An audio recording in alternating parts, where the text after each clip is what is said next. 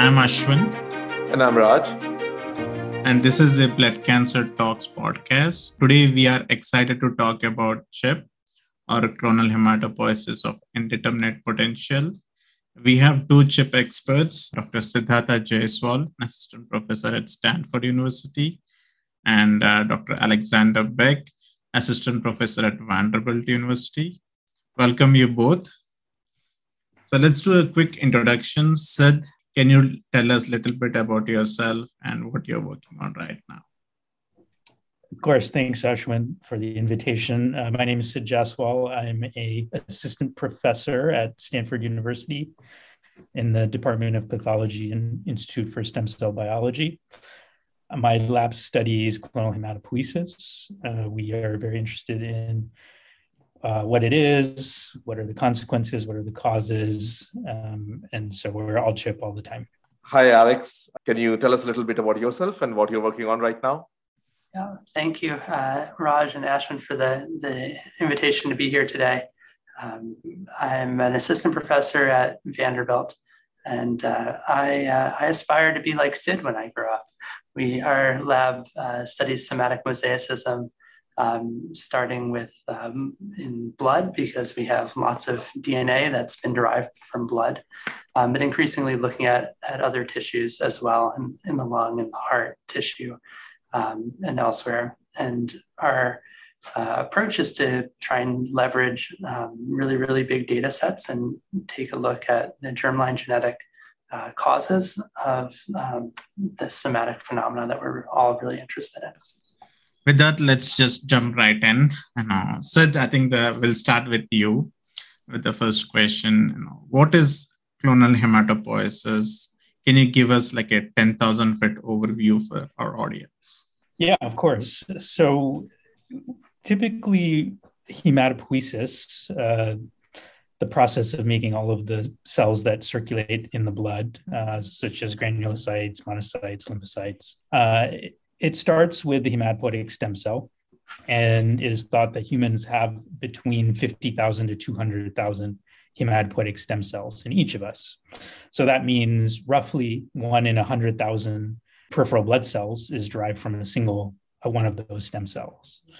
Clonal hematopoiesis means that one of those stem cells is now contributing to an outsized proportion of that blood cell pool. So maybe instead of one in 100,000 cells, it's maybe one in 10,000 or one in a thousand or one in a hundred.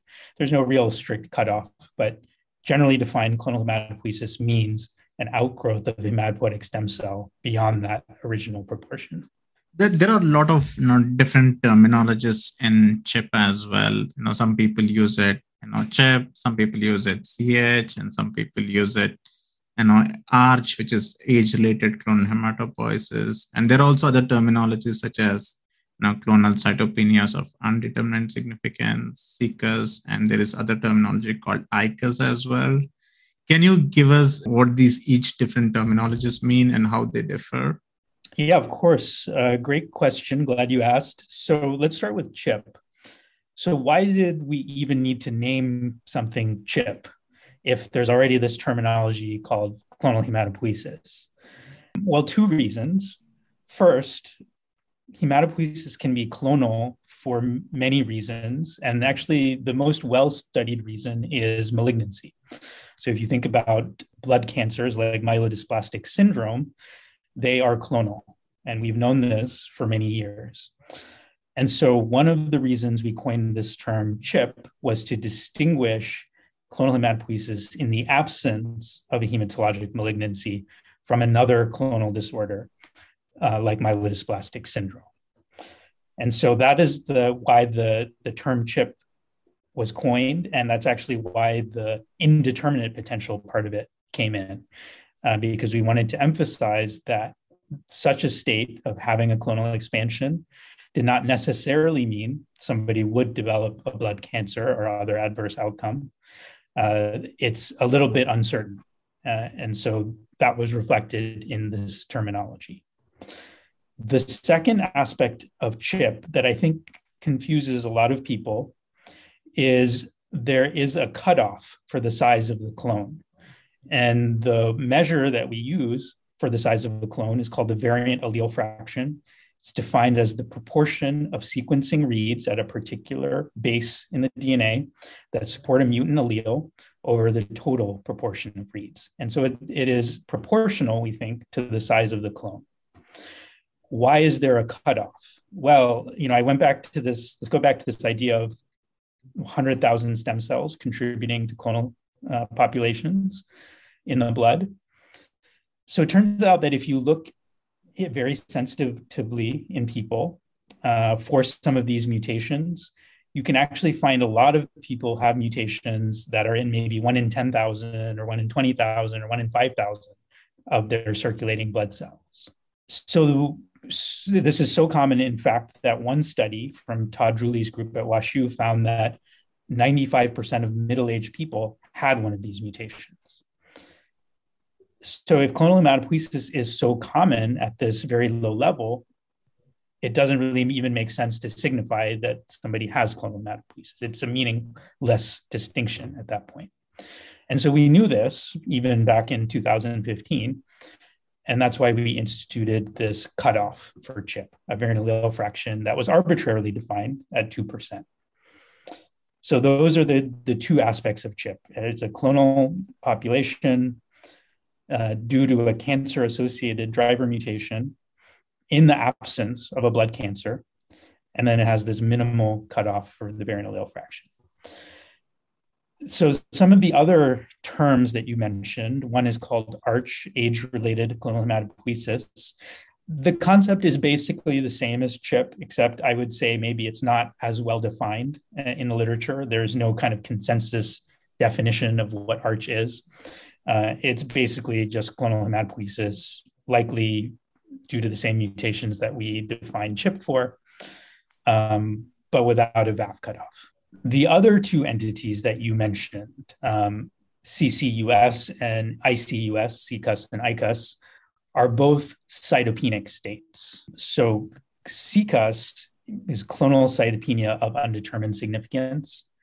That means somebody has a mutation that meets the definition of chip, but they also have a cytopenia. So one or more of their blood lineages is low. The reason this is considered distinct is that the natural history of CCUS seems to be different from CHIP in that there is a much higher risk of developing a frank malignancy. And in some cases, people with CCUS may actually have MDS that is undiagnosed. Uh, and then the final entity that you asked about um, ICUS is uh, idiopathic cytopenia. So that means it's the presence of cytopenia, but no clonal mutation is present. So a sequencing uh, test was performed or a cytogenetic test was performed, no mutation was defined. Almost certainly, these people will not develop MDS. Uh, it seems to these kinds of sequencing tests actually have really good negative predictive value for this. Uh, so in this case, we don't really know what's causing the cytopenia, but it seems to not be related to an underlying neoplastic process. Thank you, Sid, for the great explanation. In coming to the definition of the chip, you said that the clonal population is based on the mutations, which are mostly associated with myeloid neoplasms and the VAF of 2%. There is also right now a lot of literature in terms of mosaic chromosomal alterations do you see that this being incorporated into the definition of chip in the future?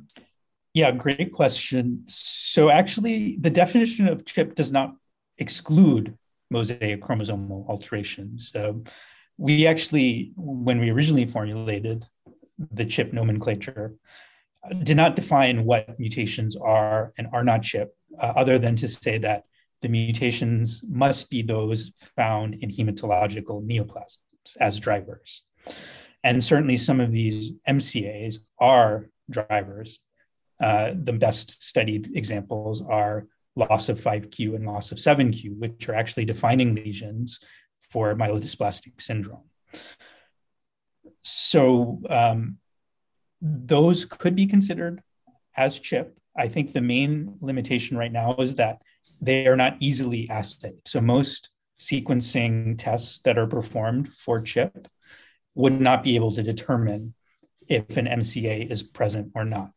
That may change in the future, and we may start to be able to recognize when somebody has, for example, loss of Y chromosome, which is a very common MCA, or 20q minus, which is another common MCA. And in which case, I think we would fold those into the definition um, because it would be easily assayed. All right. So, Alex, the next question is for you. I was going to actually ask you about the VAF cutoff, but Sid has explained it really well. So, let me ask you this How do you see the definition of chip and the VAF cutoff evolving in future? I think that we're going to have um, increasing ability to be specific about what VAF threshold our different assays are able to detect. And I think that'll be um, really useful for research studies um, because there may be different conditions where different VAF thresholds are differentially useful. Um, one example of this is there's been a, a trio of papers on uh, preprint servers looking at change over time recently. And it seems that for very, very small chip clones, um, some of them may never grow to be large chip clones, but large chip clones, say ones that are you know VAF greater than 5%, seem to be you know, reliably expand over time. And so I think that we'll have more of a sense in the future of um, how you know this VAF cutoff of 2%, which has served us extraordinarily well, um, with some of the studies that I'm sure we'll get to uh, later in the podcast. Um, you know, may not be the one size fits, fits all cutoff for uh, disease. And so, so you are basically saying that maybe a dynamic VAF, like change in VAF over time, would also be important rather than just at one snapshot. Yeah, that that absolutely could um, could evolve, and I think that one of the challenges has been finding studies where there are multiple time points um, but we're just starting to see some of that data now. And the follow-up question to you, Alex, is you know, which you know Sid briefly touched upon, is the the methodology of detecting chip. And uh, most of the studies, you know, large studies, which you know Sid was integral part of, and you were as well, was using whole genome or whole exome sequencing. And there are right now multiple newer methodologies like error-corrected sequencing, uh, which you know Dr. Druley published earlier. Should we include these more sensitive technologies to diagnose CHIP? No, I, I think that there's always going to be um, a purpose for each of these tools, and depending on the question you're trying to answer clinically um, or in the research domain, you might reach for a different tool. And so, looking for really, really, really small VAF mutations may be very helpful um, when trying to quantify you know, minimum residual disease um, in you know, the case of patients with blood cancer. Um, but I completely agree with Sid that it becomes somewhat meaningless if everybody in your study, if 100% of the people in your study have uh, CHIP, then it's hard to, to do a regression analysis with that because um, everyone would be a case. And so I, I think that there are um, you know different tools, some of which are more cost effective, some of which are more sensitive. I think that increasingly the important thing is to understand the, the advantages, limitations of each. I don't think there's going to be a you know, single one that is the wave of the future that replaces um, you know, the others. They, they each have their own place. All right. So now we will shift gears and go to the fun part that is the clinical implications of CHIP. And since there's a blood cancer podcast, uh, we'll first talk about heme malignancies. So, Sid, the first question for you, for the audience, can you tell us what is the relative risk versus absolute risk for development of heme malignancies in an individual with a chip mutation versus someone without a chip mutation? Yeah, it's a good question. Um, so, part of the answer to this question depends on the technology. So, we've already discussed that you can find these mutations uh, at a higher prevalence if you use a more sensitive technology or a lower prevalence if you use a less sensitive technology. Um, and this is also influences the size of the clone. And the size of the clone actually really determines what the risk is. So I think we cannot give one number uh, for this answer. What I will say is that in general, it seems that clones that are small, let's say less than 1% to 2% variant allele fraction, have minimal risk. So, uh, if you were to do a comparison of the people who have a clone of this size versus people with no clone detectable, um, you would find minimal increase in their risk of developing a blood cancer. Let's say an odds ratio of or hazard ratio of less than two. If instead you looked at people who had large clones, let's say a variant allele fraction of greater than 10%, then depending on the study, the risk of developing a blood cancer is much higher. Um, we can say the relative risk is probably at least tenfold higher, but maybe even greater than that. And the absolute risk is similarly also high. Um, in one study that we've looked at, um, at about 20 years, we found a 20% incidence, cumulative incidence of heme malignancies. So, roughly, let's say, uh, absolute risk of 1% per year. I think there are newer studies um, that have looked in UK Biobank and other sources. I think they're coming up with pretty similar numbers, although Alex may may know the exact uh, numbers in those cases. But let's say for a large clone, the absolute risk is about 1% per year. Uh, and if somebody didn't have a mutation detected, their risk would be substantially lower, let's say tenfold lower than that. So maybe 0.1% per year.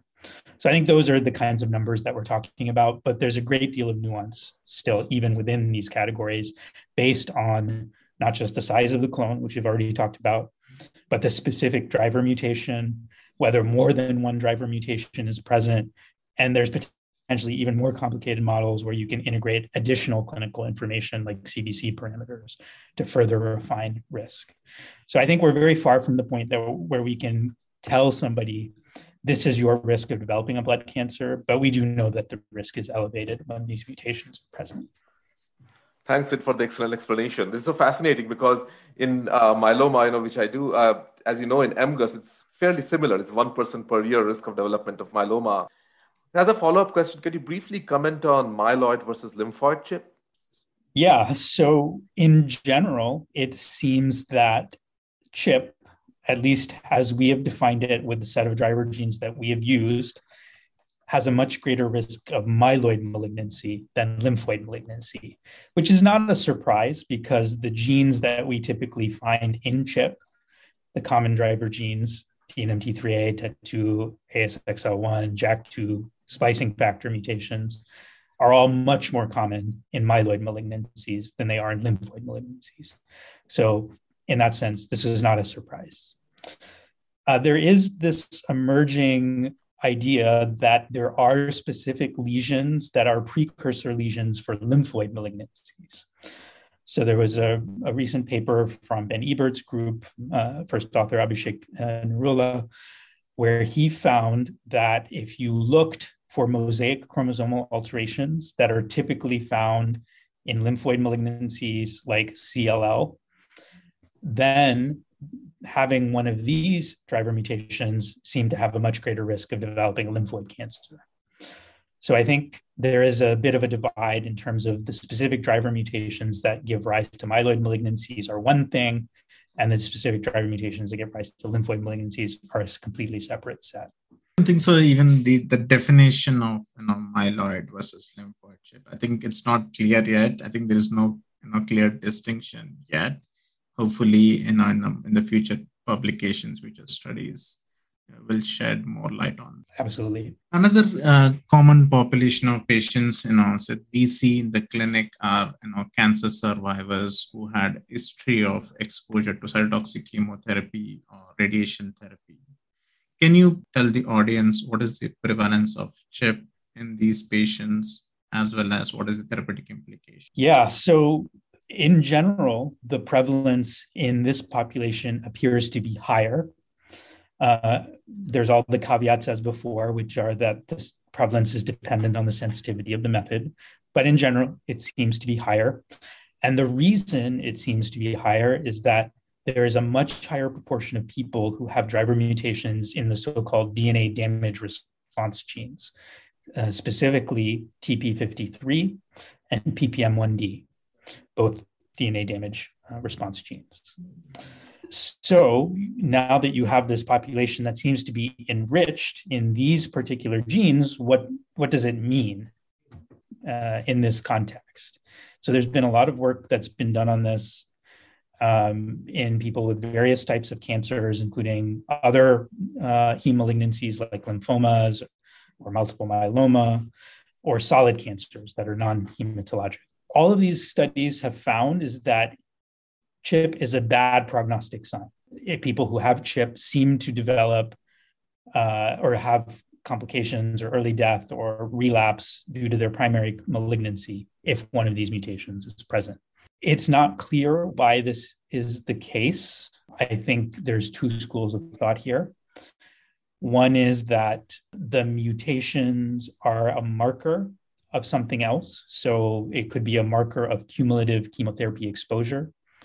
And therefore, somebody who has a large TP53 or PPM1D clone is just somebody that's failed a lot of therapies or doesn't respond well to therapies. And that's why maybe they do more poorly. And then I think there's another idea out there that is relatively untested is that some of these mutations may actually have a causal role in outcomes related to non-myeloid malignancies. So, so that's some of the studies that have been done. And then, of course, there's a whole set of other studies that have looked at well, if you now have a solid tumor, but have developed a P53 clone, what is your outcome with regards to myeloid malignancy? And there, I think the answer is much clearer. TP53 is bad. Uh, you have a much higher risk of developing a myeloid malignancy, almost certainly due to a causal effect of having a TP53 clone. I think the answer is a little less certain for what a PPM1D clone means in that situation. It's not yet clear if that is a clear driver of secondary or therapy related myeloid malignancy or whether it's uh, somewhat of a bystander. I think on the similar lines, I think it begs the question that maybe we need to screen patients for these mutations, especially TP53 and PPM1D mutations, before they get any kind of chemotherapy or radiation therapy for their solid tumors? It's a very interesting idea and certainly one that has been floated out there. I mean, you know, kind of the classic example is a, a patient with breast cancer who may or may not need adjuvant chemotherapy. And, you know, there, there could be pros and cons.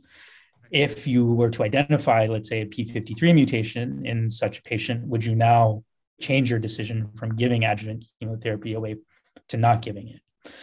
I think that idea has a lot of merit. I think in order to change practice, you guys are actually oncologists, so you tell me, but my sense from where I'm sitting is somebody would need to do a randomized control study to know if this is actually the right thing to do. But I think it has merit. I think we need randomized data uh, to prove conclusively whether we need to screen these patients for chip mutations. Another you know, interesting know, set of population is the donor-derived chip and you know their implications, you know, especially for undergoing allogenic stem cell transplantations. There are like you know two papers published on that, and both have a little bit conflicting reports.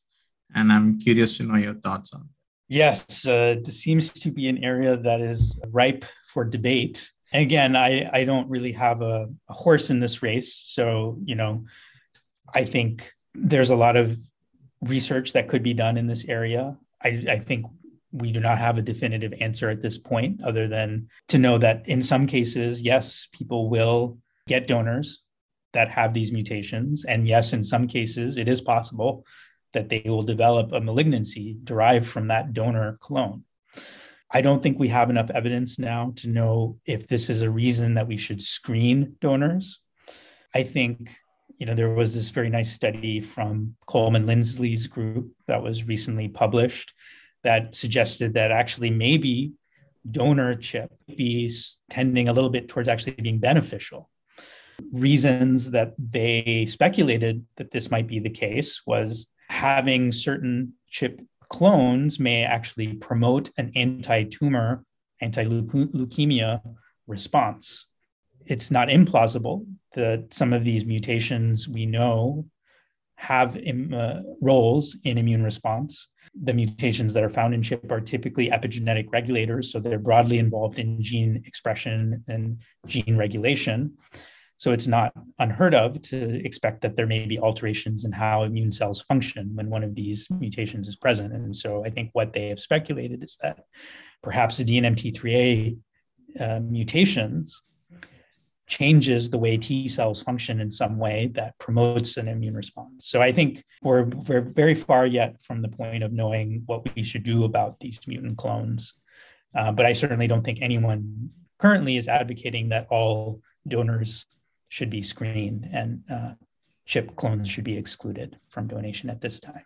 So let's shift gears and let's talk about the next big implications of chip, which is cardiovascular outcomes. So, Alex, the question two is what is the relative and absolute risk of developing adverse cardiovascular outcomes such as coronary artery disease or ischemic stroke with patients with CHIP? Uh, that's a, a, great question and, and one that I'll um, also sort of, uh, uh, I guess, take the same tack that Sid did in, in addressing the uh, cancer disease risk. So, uh, you know, in terms of heart disease, heart disease becomes more and more common as people get older. And so the absolute risk of um, having uh, heart disease if you have CHIP, if you're 70 years old, would look very different than if someone has CHIP when they're 30 years old. What I can say from the work that uh, Sid led in the 2017 New England Journal paper, and uh, we and others have subsequently uh, replicated in other populations, it appears that there's about a twofold relative increased risk of heart disease um, from CHIP.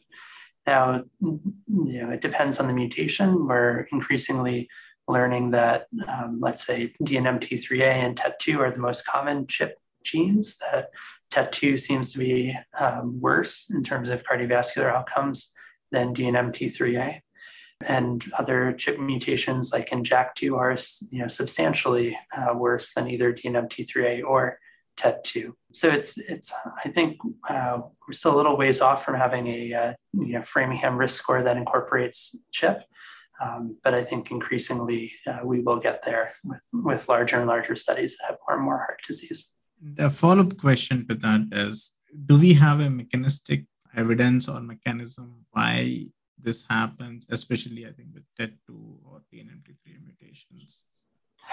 Yeah, so there have been uh, a number of, of different lines of evidence um, pointing to uh, how CHIP may cause coronary heart disease. Um, the first line of evidence came from Sid's 2017 paper, as well as a, a paper from Jose Fuster, um, looking at um, murine models of atherosclerosis and transplanting um, TET2 mutated bone marrow into um, mice that um, were prone to athero. And uh, both studies um, found you know, highly concordant results that were done in you know, independent labs with independent model systems that um, bone marrow transplant of uh, TET2 mutated cells led to worse atherosclerosis. Um, and this sort of line of experimental work has been extended by a number of groups now um, across multiple different animal models.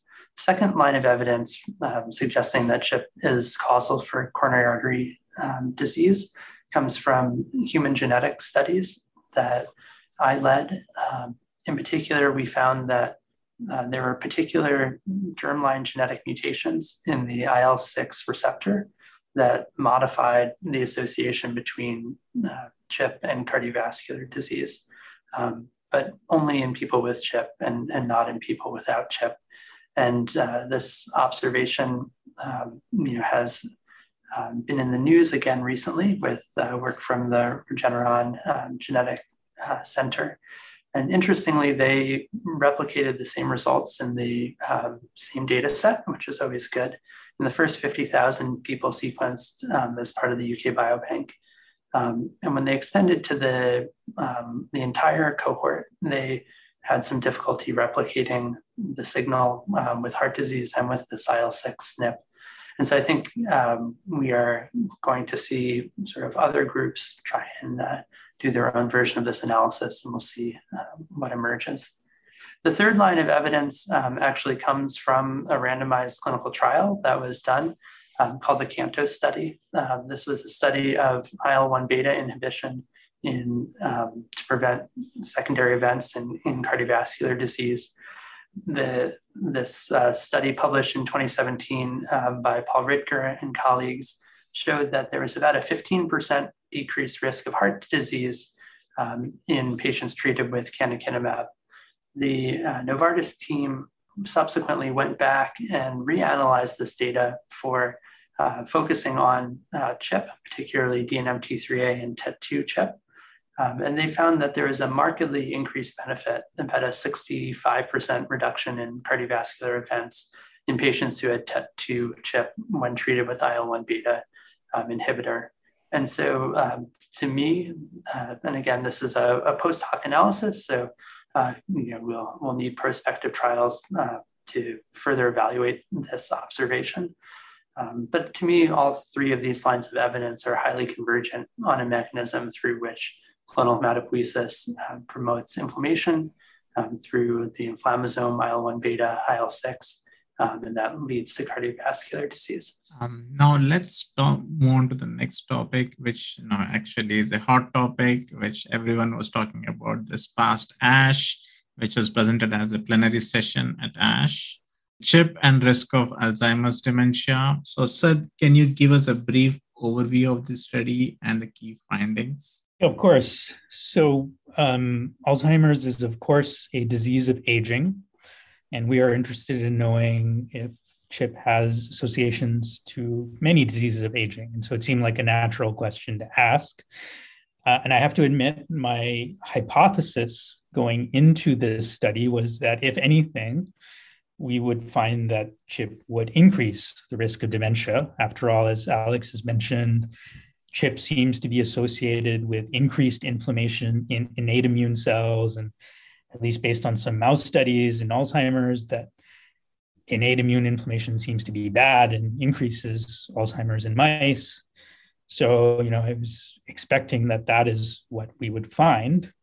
And so that's what the analysis that we did. Um, so we, we looked in a uh, longitudinal cohort that was unselected for Alzheimer's. And then we also had a case control study for Alzheimer's disease. So we had two separate um, studies that we looked at. And surprisingly, in both, what we found was that CHIP was associated with a decreased risk of Alzheimer's disease. Uh, and it was not a small decrease, it was about a 30 to 40% decrease in the risk of Alzheimer's. And just to put that in perspective, uh, that's greater than the protection seen with having an ApoE epsilon 2 allele. That's the most common protective inherited genetic variant for Alzheimer's disease risk. Um, so CHIP seemed to be even stronger of a protection than that one, which is very well known and very well studied in the Alzheimer's field. And we showed that uh, not only did the carriers of CHIP have a decreased risk of clinical dementia due to Alzheimer's, when we looked in the brains at autopsy of people without Alzheimer's disease and asked, are the neuropathological features that are associated with Alzheimer's, the amyloid plaques and the tau tangles, are they increased, same, or decreased? We found that people with CHIP actually had decreased levels of these pathological features, even in the absence of clinical dementia. So, this suggested to us that there was some underlying change in the pathophysiology that was different in people with CHIP. So another way that we also looked at this question was to perform an analysis known as Mendelian randomization, which Alex has done and, and others as well, where we asked if one has the genetic variants that predispose or have some influence on CHIP, does that now influence the risk of Alzheimer's?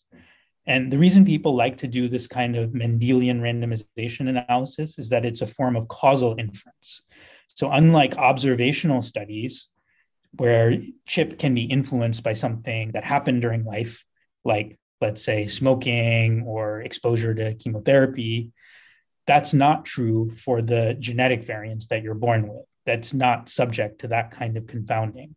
And so it's a form of causal inference because you can now ask among people who have an increased genetic risk of CHIP, how does that influence their risk of this other disease of interest.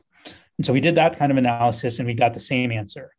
Having an increased genetic risk of CHIP decreased the risk of developing Alzheimer's disease. So, all in all, there are multiple lines of evidence that supported this phenomenon. Now, one thing that we were very interested to know was whether these chip variants could be found in the brain, and if so, what type of cells would they be found in? And we were particularly interested in a type of cell known as microglia, which are the macrophages of the brain. And the reason microglia are of such intense research interest is that genome wide association studies, GWAS, for Alzheimer's disease have strongly implicated microglia in the pathophysiology. So if you look at the variants that have come up in these GWAS for Alzheimer's, those variants tend to be near genes that are either enriched or only expressed in microglia. So that's why people are really excited about microglia in Alzheimer's disease. And furthermore, most of the genes, uh, or many of the genes that have come up in GWAS, are genes that are involved in phagocytosis, so probably important for clearing some of these toxic protein aggregates like amyloid, or that are involved in lipid handling, another important function of myeloid cells. So for this reason, we wanted to know, are the chip variants present in the microglia? And so we obtained autopsy samples from people who had chip. We devised some flow cytometry methods to sort out the microglia. Uh, and then we asked, are the mutations present in the microglia fraction of the brain? And we did. We found it in almost all of the chip carriers. We had eight chip carriers, brains. In seven of them, we found evidence for the mutations in the microglia fraction. We then went on to do some further experimentation um, using a method called single cell ATAC sequencing, which helps us identify the cell type that's present in the brain using the pattern of chromatin accessibility. And what we found using this method was that the only cell type that was present in the brains that was hematopoietic was microglia. We didn't find T cells, we didn't find B cells, we didn't find monocytes. We just found microglia. So, what this proves is that somehow these chip mutant cells are able to cross the blood brain barrier. They're able to engraft into brain and then develop into microglia. We don't know how, we don't know why, but this seems to be the case. What is the next line of research? In- yeah so i think the the kind of the obvious next step is to figure out well what the heck are these cells doing in the brain that could maybe protect against alzheimer's disease? And so there's a variety of hypotheses.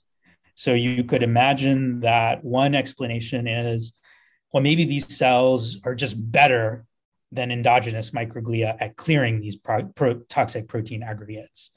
You know maybe they're better at phagocytosis uh, or maybe you know normal microglia if they phagocytose too much they just die whereas these cells don't you know something like that. So i think that's the kind of experiment that we can do using animal models or cell line models. And so that's one approach um, that we're taking.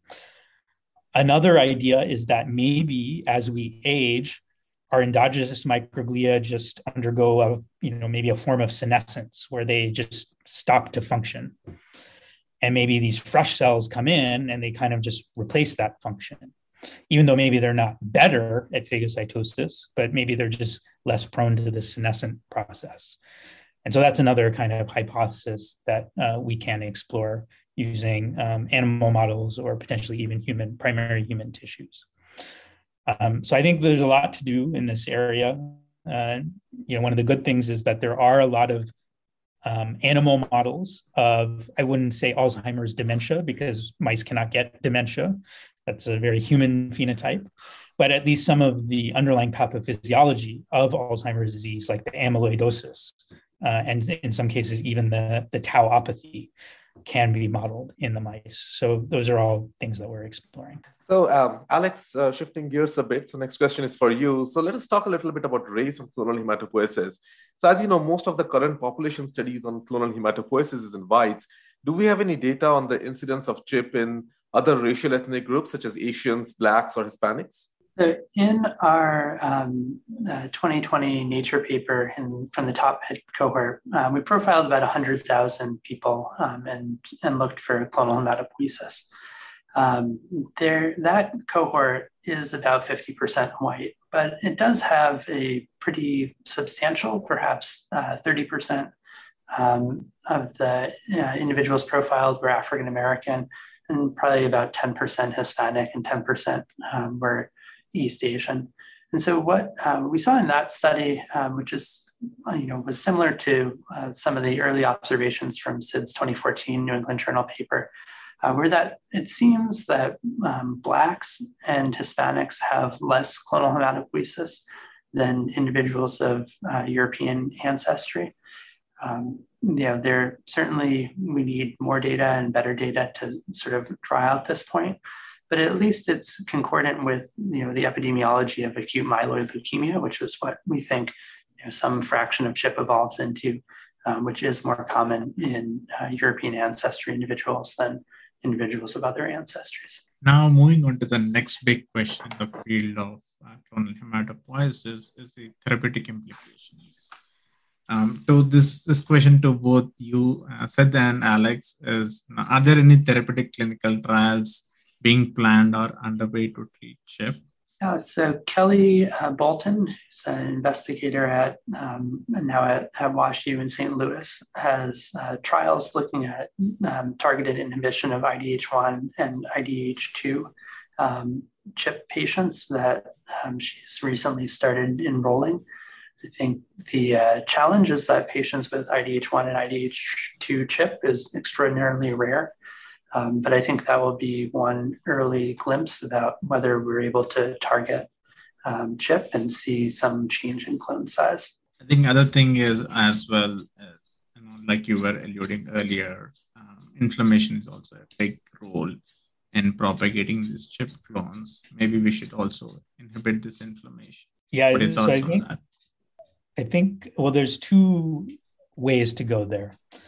So there is a line of evidence, um, primarily I think from mouse studies, that supports the idea that inflammation may promote the expansion of chip clones at the HSC, hematopoietic stem cell level.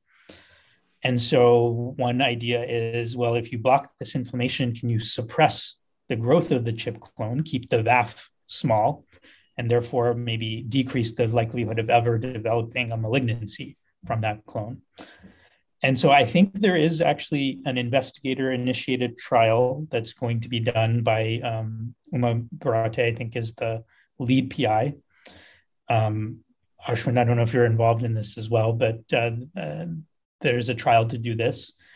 And I think they're going to try to block IL 1 beta to see if it has some uh, modulatory effect on the, the growth of chip clones. Another trial that I, as far as I'm aware, no one is currently planning would be to block inflammation to treat the risk of heart disease um, that we and others have shown is associated and we think causally associated with CHIP. And if we think that the reason for the increased risk is enhanced inflammation of the innate immune system, then perhaps blocking that inflammation would be of benefit. So I think that's a trial that is of great theoretical interest to a lot of people. I'm not aware that it's currently being done. And on the similar lines, you know, can you tell us about your new company, uh, 1016 Inc., and what is the long-term vision of this company? I'm sure it is to ultimately treat CHIP. I think there's increasing appreciation that um, our you know, somatic mutations in our body, um, whether it is in blood stem cells and causing chip or whether it's elsewhere, you know, is a, a new way of identifying a unique population of people that might differentially benefit from medicines. And of course, to the oncologist, that's perhaps not so surprising. That's what we do every day with uh, with cancer treatment. Um, but you know, I think to a, a gastroenterologist, the notion that there might be uh, somatic mutations in the liver that might, uh, you know, differentially uh, present themselves and and be an axis that could be targeted for treatment is, um, you know, is, is an emerging idea. And so um, the uh, vision of 1016 is to uh, try and identify patients who have you know, one or more of these somatic mutations that um, give rise to sort of differential risk and try and develop treatments to specifically help those individuals. And um, as you know was uh, announced a few weeks ago, and clonal hematopoiesis is obviously a, a very strong early focus. Um, but I think the, the vision of trying to leverage this somatic um, you know, mosaicism that changes over the course of our lifetime um, is, is actually much bigger than just CHIP. Sid, it's more of a philosophical question. What do you think could be the hypothetical risks of defying nature by therapeutically targeting CHIP?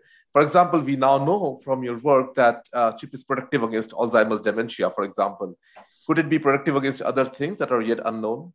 It very well could. Um, for example, uh, if chip has some role in maintaining the production of T cells into old age, yes, then if we block that chip clone, it's theoretically possible that we may suppress that sort of T cell immunity.